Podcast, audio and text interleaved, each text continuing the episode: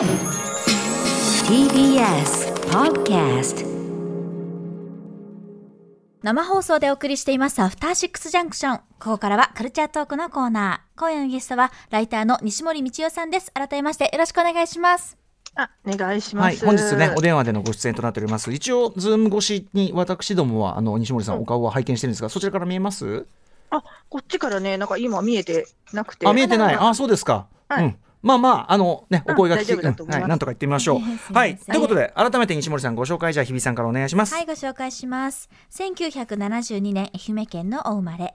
テレビ局での勤務の後、編集プロダクション勤務、ラジオディレクターを経てフリーランスになられました。現在はライターとして主に香港、台湾、韓国と日本のエンターテインメントについて、そして女性の消費活動について執筆していらっしゃいます。著書には K-POP がアジアを制覇する、そして大人アイドルプロフェッショナルとしての V6 論などです。TBS ラジオでは文化系トークラジオライフへのご出演でもおなじみです。そしてこの番組ですと前回のご出演は7月14日火曜日、マドンソクから始める韓国映画の名脇役特集でした。はいということで西森さんそうだ考えてみれば、はい僕西森さんの,、あのだから k p o p がアジアを制覇する、まあ、そのあーご本を拝読して、それで、まあ、それが僕西森さんのまとまった文章を拝読した最初だったんですけどあの、はいあれ何年でしたっけ？2011年ね。2011そこからするとね、もう今のこの状況ってすごいっすもんね、もうね。ね、アジアじゃなかったなって思いうんねました、アジアじゃない本当ですよね。はい。びっくりしましたね。ね。それは。今、今年ぐらい思ったんですか、あ アジアじゃなかったなそういえばなんつって。い。やでもある意味そのはい。この時点でねあのこちらの本書かれてたのはやっぱ西森さん敬願ですよこれは。うんうん。あうんありがとうございます。はい。そしてさらにあのこの番組のそのマドンソクから始める韓国映画の名脇役特集あれを、はいあのやっぱやっていただいてすごい僕その後やっぱりいろんな表をまあみ映画を見たりまあ自分で表するにあたってもすごいいい補助線引いていただいたというか本当ですか。めちゃめちゃはいなんかいろんなことがクリアに見える特集で本当にそれも勉強になりました。あ、ありがとうございます。はい。嬉しいです。はい。はい。今後ともねいろいろお世話になりたいあたりなんですが、えー今日は、はいうん、まあ2020年ちょっとね、はい。年の瀬になってきましたので、ね。うん、そうですね。この今年の韓国映画についての総括そして来年注目の韓国映画を早速ご紹介いただきたいと思います、はい。では参りましょう、社会的政治的な話から私の物語まで。パラサイトとハチドリが一緒に見られた2020年はい。ということでそのアジアだけじゃなかったっていうその世界を制覇っていう意味では映画もね、そういうちょっと足しちゃってるからなんて年だ2020ねえすごいですね。ねうんアメリカアカデミー賞作品賞ですからね。え。ーはじめとする4部門を受賞した「パラサイト半地下の家族」まああの本当にまあある意味韓国映画というくくりじゃなくても、まあ、日本でも本当にみんなね、話題になって結構みんな見に行ったというか作品でしたけど今年やっぱりそういう意味で、まあでもコロナの影響とかもあってなかなか特殊な1年でありましたよね。そうですね。日本でやっぱり見られるものとかもね、なかなかあの来てはいるけれどみたいなところで、私もちょっと途中まで置いてなかったところもあったんですけど、このここでちょっと追い返したみたいな感じで、はい。で、あのそうですね。なんかパラサイトってやっぱりもうき極まったっていうかね、うんうんあのそういう今までこう10年ぐらいこう韓国映画のその盛り上がりというか、まあ、こういううん。政治とか社会的なことを描くっていうことが、はい。こうまあ、その極まったものがこううん。世界的に認められたみたいな、ねうん。うん。象徴的な一、ね、年になりましたけど、はい。でちょっとパラパラサイトそのその流れにあったのかなって今考えるとこう、うん。直接的な政治の何かのこう、リアルとうん。あの政権とかと結びついたことを書いてるわけではうん。うん。ないので、うんうん。そのなんていうかな本樹野のやっぱりこ個性みたいなものもすごく大きかったなとやっぱり振り返ると思いましたうんね。韓国映画全体のその成熟と、まあ、ポン・ジュノという本当に得意な天才とでしかもね、あのハリウッドでの映画作りも経験した上でのというかね、うんうんなんかいろいろいろいろ狙いすまして BTS の「ダイナマイト」じゃないけどいろいろ狙いすましてこう、はい、頂点取りに行った一作っていうかふあとですねなんか、うんうん。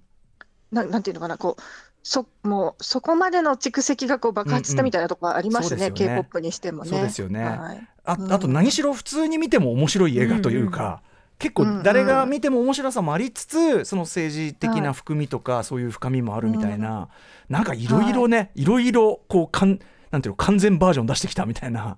そうですね。あと、そのやっぱこの10年面白くなったのはこう割とこう情報量がすごく詰め込まれたこう、物語とかもこうすごく複雑でこう、はい。こう最後にこう何点もするぐらいのこう、うんうん。ね、密度の高い物語みたいなのが面白いなっていうのがあったんですけどうんなんかそこからするとこうハチドリがねあのはい。同じ年に出てきて、はい。なんかそこからまたなんかなんていうのかな引き算というと違うけど、密度はあるんだけど、うんうんこうちょっとうん。物語としてこう、うん。盛り盛り盛り盛りな感じではないですよね、うんうんうん。なんか。はい、だから一方ではそうですよねハチドリみたいな、うん。そのはい。みまあ、作りはミニマムな感じだけど、うんうん。うんうんそうですね。そういうものをちょっと今やりたい雰囲気があるのかなと思いまして。あなるほど。でなんかまあこれはハン・トンヒョンさんとこうよく対談とかあのうん。お話しすることが多いんですけど、こうハンさんと対談しててあの、やっぱりハチドリはこうあのパラサイトはこう大きなところからうん。ちっちゃいところを見るみたいな、まあ、枠組みがあ、政治とかそういう枠組みがあってみたいなことなんだけど、うんあのハチドリはこう個人からうん。個人とそうの出来事とかがつながっうんうん。て見えるみたいなうん。ところがまた違ってきたのかなっていう話をしていましたね。はい、すごいすごいミクロなところからマクロを照射するみたいな、さ確かにハチドリはそういう作品でしたもんね。はい、そうだと思いうんうん。ます。うんうんあとやっぱりハチドリもそうですけどその女性監督です、うんあるとかそれこそあの82年生まれキム・ジヨン以降というかそういうフェ,、はい。フェミニズム的な視点とかも含めて、まあ、はい。女性作家の台頭とかっていうのもやっぱありますよね。そうですね、82年生まれ、キム・ジヨンも女性監督でしたし、うん。あとあの、ちょっと私、あのまあえーと、公開ではなく、映画祭とかでの,、あの日本での上映が何度かあったんですけど、ええうんうん。ユンヒエっていうあの映画とかもうん。そうですユンし、ユンヒあとヒヘって書くのかな、はい。ユンヒヘ。うん。ユンヒエ、え、え絵なん？だユンヒエ。はい。はいはい。あのー北海道あを舞台に、絵ってあれか。え何々？はい。トゥトゥねそうなんです。何々絵ね。ユンヒヘ。ですそうです。はいはいはい。うん。はい、あの北海道を舞台にして、その女性同士の交流みたいなものを描いてたりとかするし、北海道が舞台なんですね。そうなんですよ、はい。あこれはゆでなんかゆうん。そういうちょっとなんていうんですかね、あのうん。本当やっぱり個人のあのちょっと前の日本映画うん。とかを思わせるようなこうミニシアターでこう監督がこう心情をえ描いてるようなものとかへのなんか興味が深まってるのかなっていうのをこう今日ちょっとあの2020年うんの、うん。えー韓国映画上映作のポスターをずっと見てたんですけど、うんうんうん。2020年に。韓国の国内のポスターを。ええそしたらそういう個人的なこうなんていうのかな。その情景みたいなポスターは多いなと思いましたね。うん。あへえなるほど。はい。このユンヒエという作品はこれは日本で例えば来年公開予定とかそういうのもまだ決まってない感じなんですかね？あはい。なんかちょっといろいろ聞いたんですけどまだというあふうには聞いてるのですご気になるうん。くあの日本の女優さんも出ているのであ見たいなとは思ってるんですえー気になるな。けど、はい。はい。他に動きありますか？あとは。あとはあそれでポスターをやっぱり見ていて、あのエクストリームジョブとか、はい。イグジットとはか流行りましたよね。うんうん。でああいうそのなんていうんですかね、えー政治とかは全然関係なく、うんうん。こうそのそこに生きている人たちのこう、うん。コミカルなこう、うん。なんかねうん。あの笑いとアクションとうんみたいなうん。作品がやっぱ流行ったあの1000万人とか近くまでうんうん流行ったので、韓国では、まあうん。これは2019年の話になっちゃいますけど、うんうんあのなのですごいポスター見たら、うんうん。あのいくなんていうのかな、うんエクストリームジョブっぽいポスター多いんですよ今年。へえ。あそう。なん。えこう人人並んでてみたいな。下に、うん。はい、下に人がたくさんいて、うんうんうん。上の方はなんか青空みたいになってて、うんうんうんそこに派手ななんかタイトルうんがあるみたいな。へ内容はすごくこう割とこうなんていうのかね、え。うんうん。コメディナンセンスのコメディとかそういう感じの、はい。こうちょっとほっとするような、うんうん。あのドタバタ喜劇みたいなコメディみたいなのがうん。結構増えているなと思いました。なるほどね。いやでもその2作とも僕エグジットとか大好きですねもう。めちゃめちゃ好きで、はいね。うん、だからはい。こういうだから普通にスカッと楽しめるのもまあ出てくるそういう豊かさもあるし普通にヒットしてね。うんうん。あと、はい。あとゾンビものが多いという話そうですね、なんかあのネットフリで見られるような、ね、生きているとか、ユうん。ユワインさん主演のね、とか、ドラマーキングダムとか、うん。あと、ね、あの日本にも来る新新幹線半島ってまあ言ったらいいんですかね。あのそう3作目ね。あの、うんうんファイナルエクスプレスの次のやつで、あはい。ペニンシュラはい、うんうん。うんとかもあって、まあ、なんかね、ゾンビってやっぱり何と戦うかっていうのが、ゾンビだけではないみたいなうん。のはあるなって思いながら見てましたね、なんか。ああの戦うようなゾンビだけではなくて、まあ、しんあれですね、はい。新幹線半島、まあ、マッドマックスというかニューヨーク1997というか、うんうん。ポストア,、はい。アポカリプスものというか感じでしたもんね。でしたね。うんうん。なのでまあ、キングダム、ドラマキングダムとかだと、こう、まあ、なんていうかな、政治、政治、なんか腐敗した政治と戦うみたいな、ゾンビと戦っているようでいて、うんうん。そっちのその、うん。なんていうのかな、枠組みと戦うとか、うんうん。生き生きているとかだと、まあ、せ生存のね、なんかこう、面白さとかあったり、うんうん。生存競争とかみたいなのあったりとか、うん。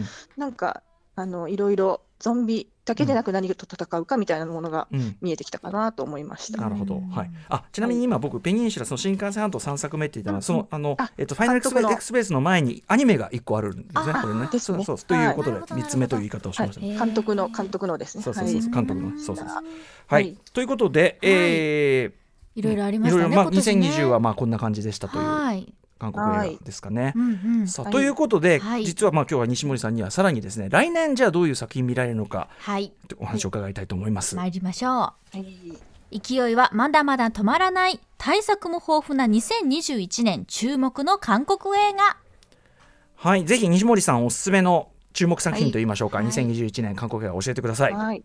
はい。えー KICA、えーこれ、南山って呼ぶんですかね。うん南山っていうか、南山の部長たちという作品があります。はい。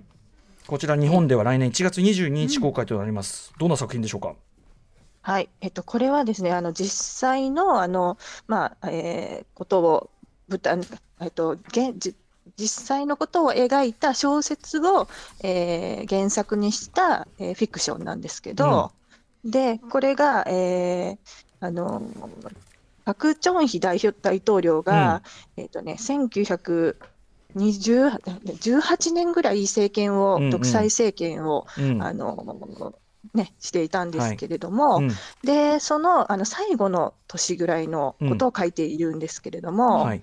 で、えーパク・チョンヒ大統領とその、えー側近の、うん。えー中央情報部部長のキム・ジェギュという人のあのことを書いてるんですけど、はい。でキム部長っていうのが、なんうんうん。か部長たちっていうとこうサラリーマンものみたいにうんうんうんなっちゃうかもしれないんですけどうんうんうん、そうじゃなくて、その KC KI あ KCIA かう。ん。KCIA のそうんのそういう組織の偉い偉い人を部長と言うっていうことなんですけど、うんうんそれをイ・ビョンホンが演じてるんですけど、うんうんでやっぱり最初は すごくもうなんか仁仁義なきなんとかみたいな感じの世界なんですよ。こうはい。権力があってそれに対してこう生き残りをうんかけるこう男性たちがたくさん、うんうんあの政治の中枢にいる、うんうんまあ、大統領も含め、はい。あのその人たちのもう本当になんかこうなんていうかな、こう権力闘ピストルを争。突きつけたりする時もあるし、うんうん軍事軍事政権なんで、はい。なんかこうそういうのが書かれてておおそういう話かみたいにうんうん。見てたんですけど、え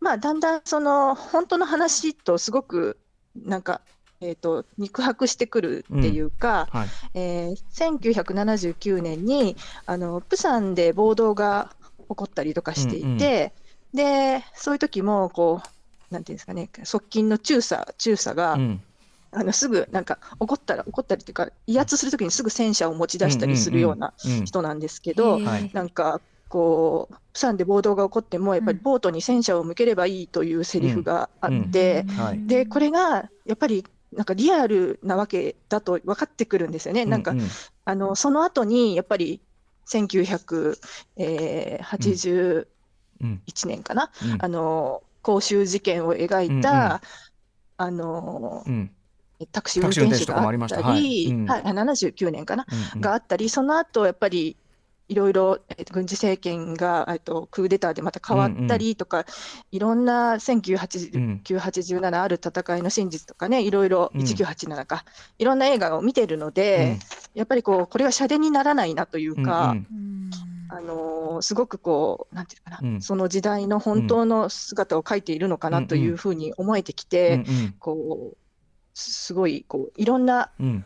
今までの韓国映画からこう歴史を私たちはこう見てきたんですけど、その中の一つがまたうん。79年のそのパク・チョンヒ大統領の時代のことがまたありありと分かるような映画になってたという感じでしたね。これ僕あのちょっと実はたまたまさっき僕も拝見してて、はい、あはい。なんかあの同じ事件ははちょいちょいこう題材にはなってきてたじゃないですか。ただユユゴとかあったと思うんだけど、同じ大統領の。うんうん。はいはいはい。でもなんかこれは今回はそのイ・ビョンホン演じるその部長さんが、でも大統領のことを慕ってはいて、その、うんうんうん。なんかでその大統領は大統領でなんかあの、ど悪い独裁者なんだけど、なんかちょっと権力に疲れてるっていうか、ちょっと哀愁があるじゃないですかなんか。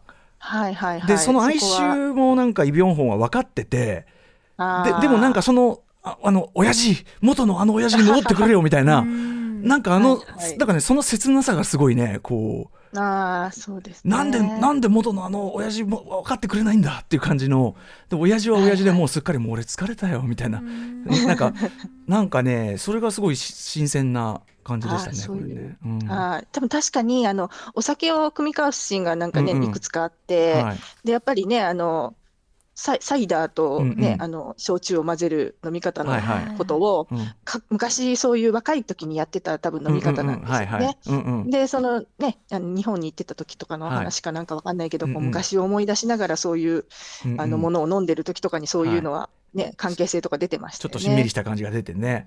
あの、はい。ちょっとクライマックスチャックのこれネタバレじゃない？なんか盗聴シーンがあって、うんうん。それがすごい切ないと、この盗聴切ないみたいなのがあって、はいはい。でもまあ確かにそのおっしゃる通りそのその後のいろんな流れとでも言っちゃえばこの事件が一つまた独裁政権、軍事政権から民主化、まあ、すぐ一直線に行くわけじゃないけど、今の韓国に至るやっぱ一つのあれだったのかなみたいな見え方もしますもんね。ありましたね。あと、あのその間にね、やっぱり、あのーえっと、弁護人とかの映画とかもあったんだなとか思いながら、あー。はい、すぐ後にあった話だったりとかするのうんうんそういうのを思いながら、うんうん。はい、よ見てました。はい。えーということで、K- KCIA、えー南山の部長たち、えーこれ日本ではじ1月22日から公開な予定になっております。はい、はい。僕も見てめちゃめちゃ面白かったです。さあ、もう一本ぐらいいけますかね。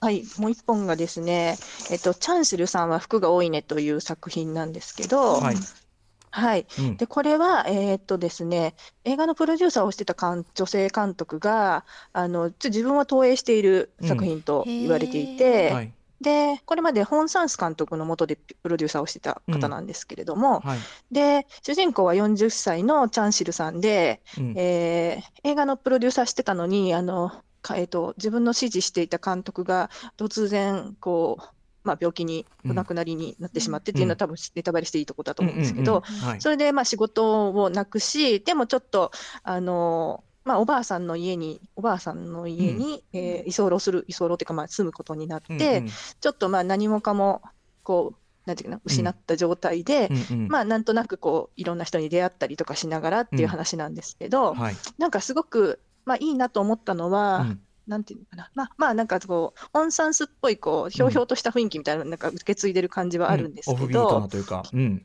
はい。あの、すごくね、その40歳で、こう、何でもない人っていうのを描いてるものっていうのが、すごく珍しいというか、うんうん割とこう、そういう話題にもなりますけど、こう、普通の40歳の女性、うんうん。あの、のことを描くみたいなことって、こう、ありそうでなかったので、ほどなるほど。はい。うん。で、例えば、その男性だと、なんか大泉洋さんとかでちょっと3年、うんうん。4年前ぐらいまでは、うん。こう、うだつの上がらない、こう中年になり始めた男性みたいなことを描かれてたんですけど、そういうのの女性版ないなと思ってたんで、はい。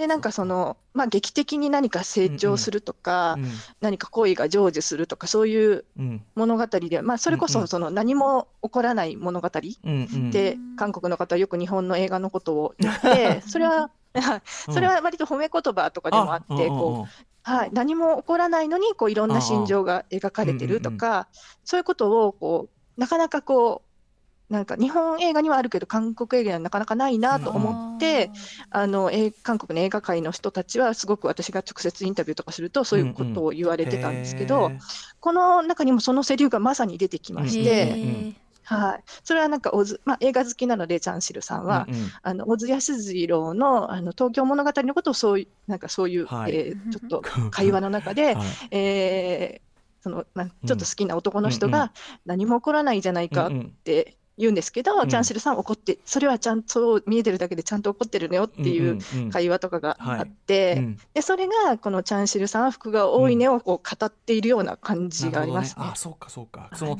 作り手がその理想としている部分っていうのを僕僕もこれあのこれもたまたま あの先に拝見しておりまして。そうそう。そのか、はい。会話のシーン確かにすごく印象に残る場面でね。確かに。あそこでさ、はい。こうちょっといいなと思ってる人と映画の話になるんだけど、うんうん。その小津さんに、小津作品に対する見解もずれてるし、じゃああんた何がね、はいはい。面白い映画だっていう時の回答がこうなんていうのかな絶妙。これちょっと見てほしいけへどー。絶妙っていうかあの笑っちゃった。どどこの国も、ね、一緒なんだなっていうででそれに対してのこうチャンシルさんの「あー」っていう あの感じとかが。たかそうそう。でも確かにおっしゃる通りその何にも起こんない。でもその、うん。なんかその非常に豊かなそのなんていうのこう宙づり期間っていうか、はいこれはこれで人生の中のすごい大事な宙づり期間みたいなのと、うんしかもその、うん。そうか40代の女性であんまなかったんですね。確かに。なるほどそうか。なんかそういうのがね、まあ、いあったらいいなと思ってたし、うんうん。ちょちょっとツイッターとかにもそういう話題があった時があって、うんうん。こういいなんか、うん。おばさんおばさんにななるなろうとしてる人のそのうん。もっとリアルなこう、うん。なんでもない話みたいなっていううんうん。話題とかもあって、それにすごく合ってる感じがありましたね。はい、ということで、えっとこちらチャンシルさんには服が多いねは1月8日、えーに公開になります。えっと西森さんちょっとあっという間にお時間来てしまいまして。はい。これちょっと今後のそこから先のいろんなのに関してはまたちょっとあのこの番組でまた、はい。あの教えていただいてよろしいですか？あぜひお願いします。ぜひまたよろしくお願いします。ということで、えっ、とそうですね。あここから先は。で西森さんえっ、とお知らせ事などありますか？あのえっと、杉田俊介さんっていう批評家のうん。方と、あのが、えっと、ひひとしとたけしっていう本を出すんですけど、評論集ほうを。ほうほう。はい。それは松本さんとたけしさんってことですよね。はい、その中で、まああのまあ、お笑い界とかテレビとかのことについて対談をしていて、うんあの他に空論城さんとかいろいろな方が参加されている本なんですけど、はい。それが出たり、あと来年、ハン・トンヒョンさんとの対談集が出ますので、あそれ楽しみ。これはえっ、と韓国映画についてですか？そうですね、まあ、うんそれ以外のこともいろいろおしゃべりしてるって感じのうんうんものになります。わかりました。まあじゃあそのタイミングでもね一つまたよろしくお願いします。はいお願いしますぜひお話を伺いたいし、はいということで、えっ、とまあ来年も韓国映画ますます楽しみな作品いっぱいあるということで、ありますねいっぱいえーゲストはライターの西森道夫さんでした。西森さんありがとうございました。はい、ありがとうございましありがとうございた。ました。After Six Junction.